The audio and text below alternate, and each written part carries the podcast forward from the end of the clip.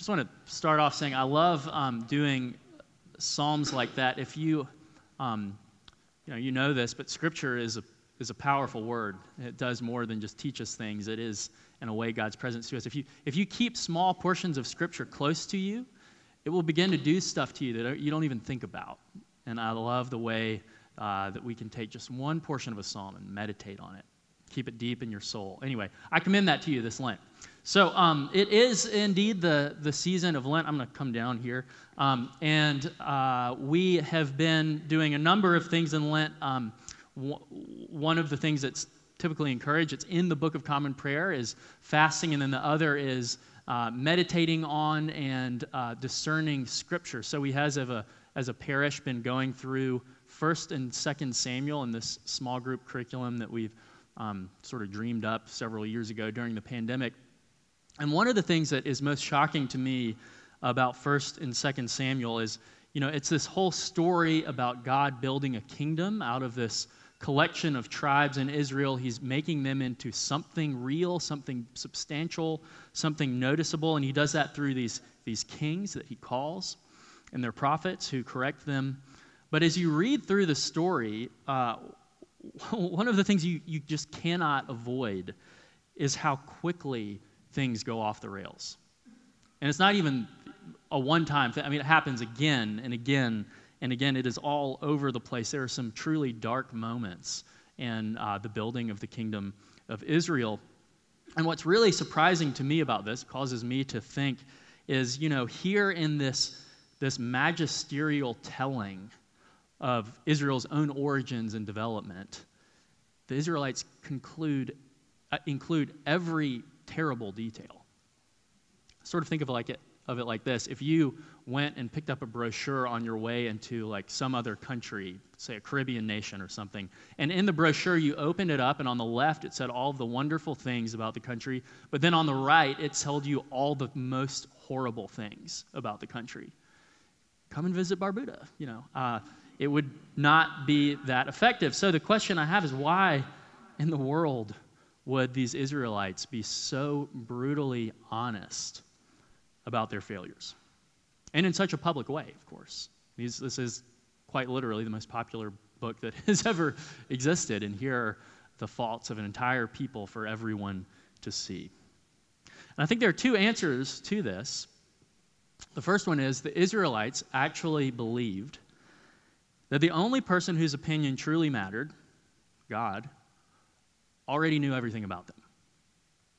Some marvelous way, beyond our knowing, the God of Israel, the God of all creation, uh, lives with the people of Israel. He settled with them, made his home and dwelling with them, and so he knew everything they did. So they know they can't hide it. There's no covering up. But then the second, I think these people could be so absolutely honest because they also believed that every person on earth was born into this condition of disorder that impacted every single aspect of our world and life and experience, and it all had this common origin. It's just what we read about in uh, the passage from Genesis this morning. They thought that every single problem in the world, whether it be injustice or warfare or natural catastrophe or broken relationships or illness or famine, all of it had this common source a common name, and they called it sin. Sin. It's a word most of you are probably abundantly familiar with. It's not really a special word to most of us.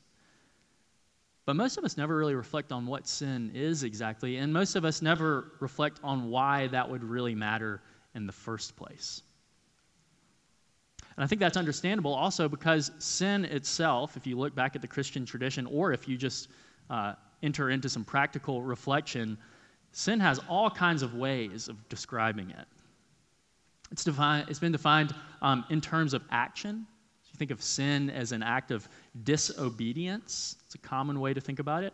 It's also been understood as a kind of power, um, maybe something demonic, uh, something external to us. Uh, even it's been described as something absurd. It's also been understood in, in cosmic terms, so almost environmental, something that's pervasive. Um, it's a kind of rupture between uh, goodness and, uh, and the created order. And so I think we get the slippery way that sin is somewhat naturally.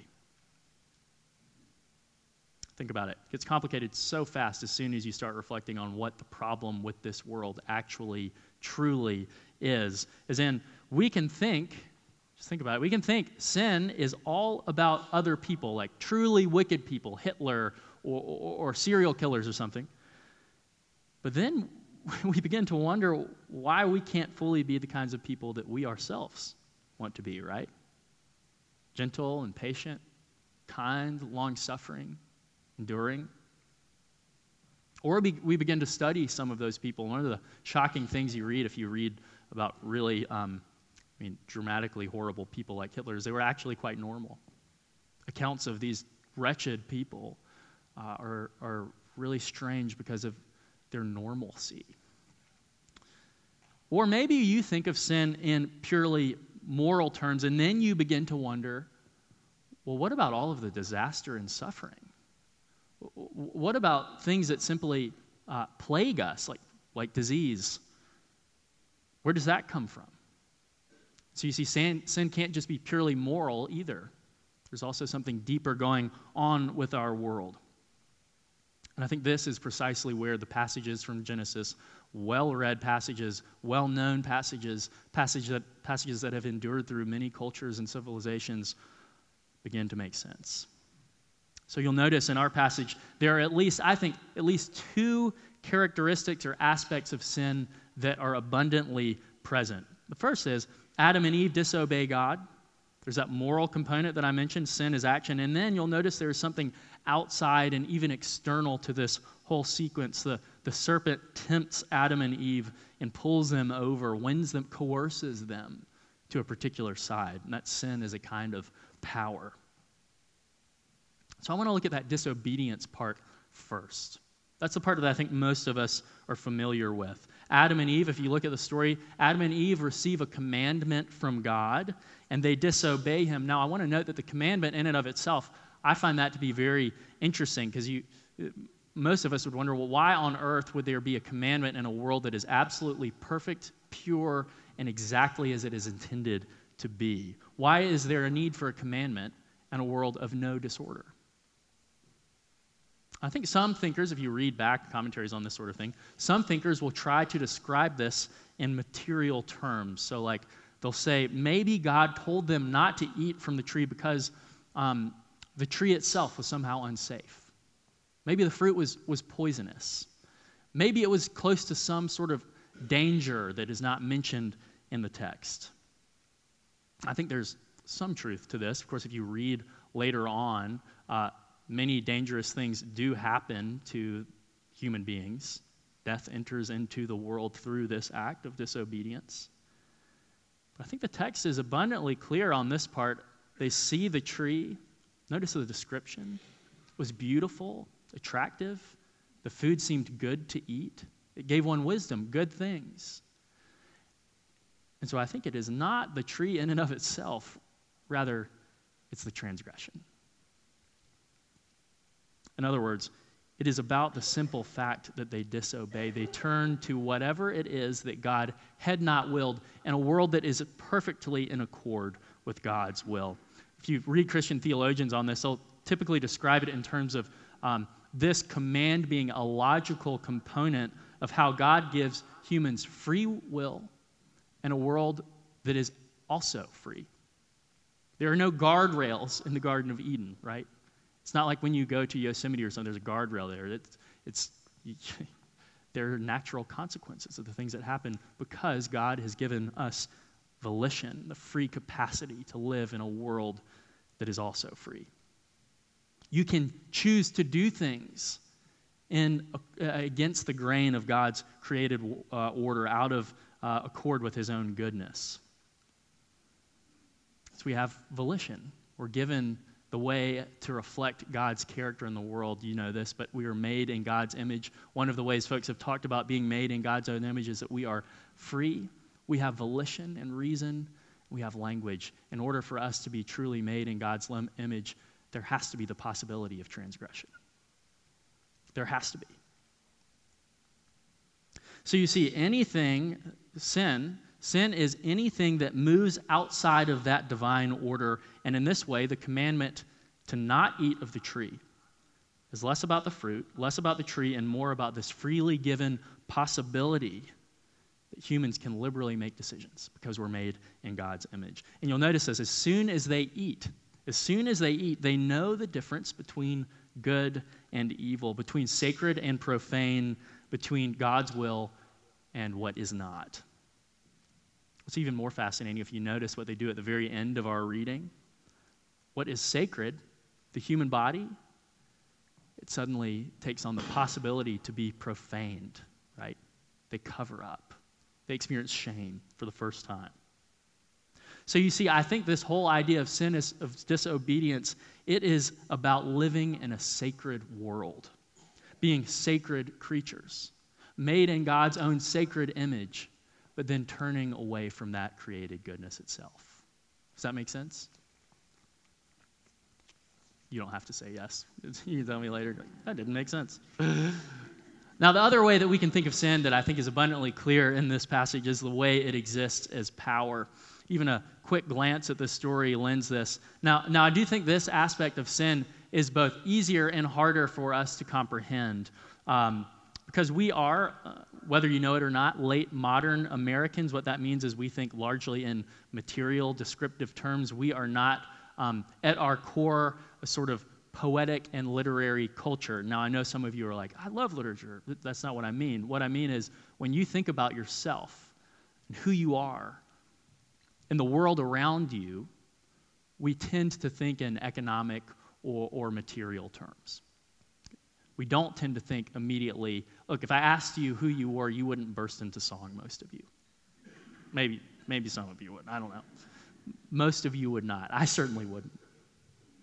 And so most of us are not trained to think about ourselves in, in terms of myth or story or song and narrative. And what that means is when we look at this narrative of creation and the emergence of sin, we naturally sort of expect to find some manual or handbook or descriptive set of categories on the composition of the created world, don't we?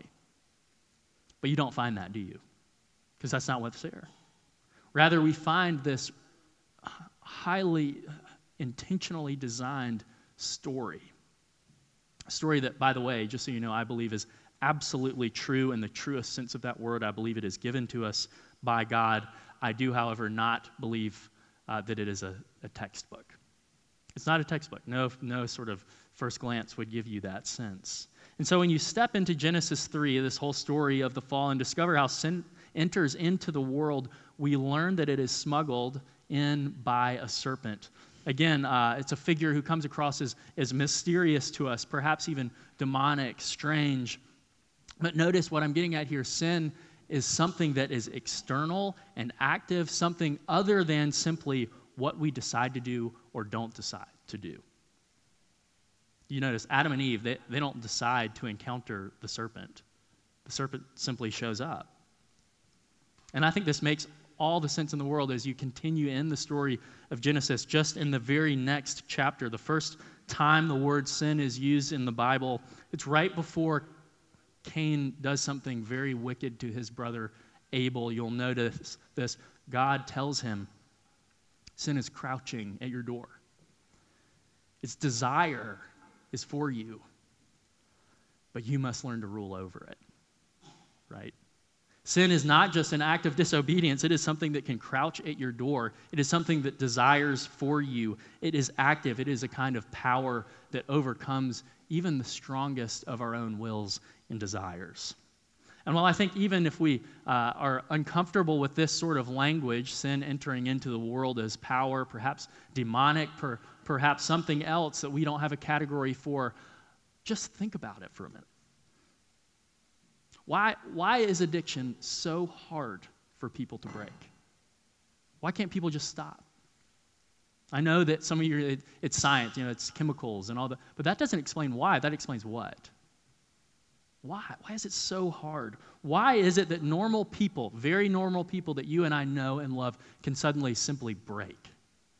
Everyone has seen this happen. You all know what I'm talking about. Why is it that disasters just happen out of nowhere? Why is it that even when we try to behave in particular ways to people that we love, our friends and families, those that we most cherish, we still end up hurting them? So you, you can say or believe whatever you want about serpents and demons and the devil, but sin is most certainly a power. And I think everyone knows it. Everyone knows it. It's a power. I have a friend who says, sorry to lower the tone here, I have a friend who says that sin is like being locked in a room with a bear. It's one, you know that it's there, and it's way bigger than you. You're not going to get away from it. So, what do we do? What do we do? Sin is an act of volition on our own parts, it's also a power. What do we do? Here are two things that I think we see in our passages today that I want to leave you with. First is this do not ever, ever forget what we see in our gospel reading and the basic point of what we encounter in that narrative. Jesus knows exactly what you and I live in and go through every single day. The Gospels, all of them make this clear. Jesus begins his ministry. Notice this is the very beginning of Jesus' ministry. How does he do that? By being tempted. What does that say about who he is? That he is truly human. He's not different than you. He is and he isn't.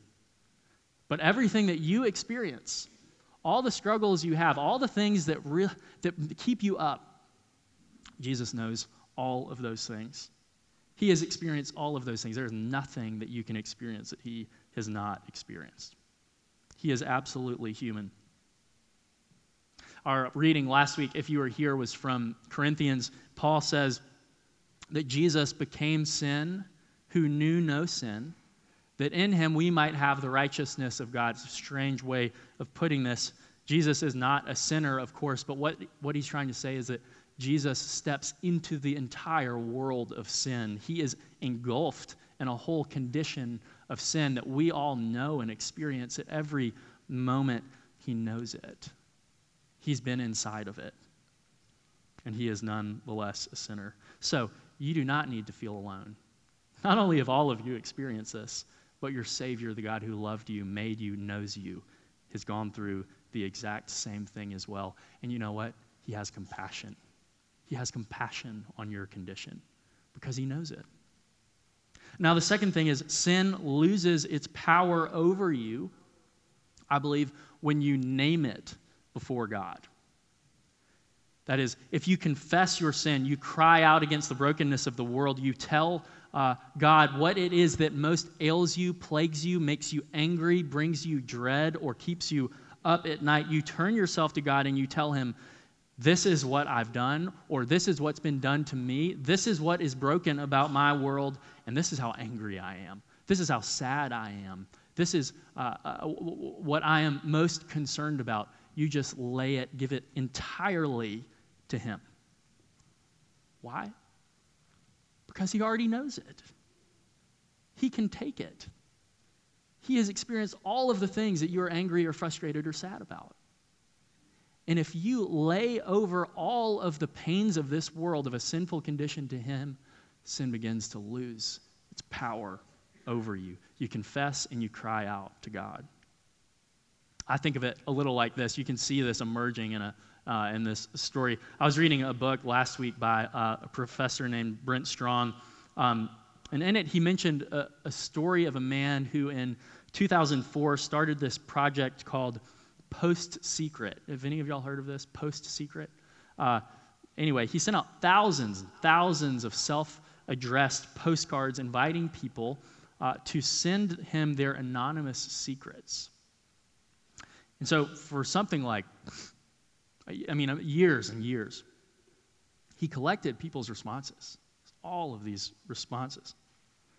I think uh, it said, in fact, that he'd received something like 500,000 responses from people. And I just want you to listen to a few of these examples. Here are the things that people wrote in anonymously to this man. One says, I wonder what it would have been like if I chose the other man instead of my husband. One says, I hope my child doesn't turn out like me. One says, I have two master's degrees and a doctorate, but I still feel like a failure. One says, I'm a 40 year old child. One says, I've wanted to die for 36 years. One says, it's resonated with me, some days my collar feels like a noose. Apparently, some people sent in hundreds of these throughout long periods of their own life. And the one that was most fascinating to me was this one. The person wrote, I used to write my secrets on postcards. They were never posted. Now I tell them to real people that know me and care about me. Thank you, Post Secret. Goodbye. You see what happens? You confess to God. You confess to the one that knows you. You confess to the one who loves you. And sin, shame, guilt, the powers of this world, they don't stop hurting, but their power is released.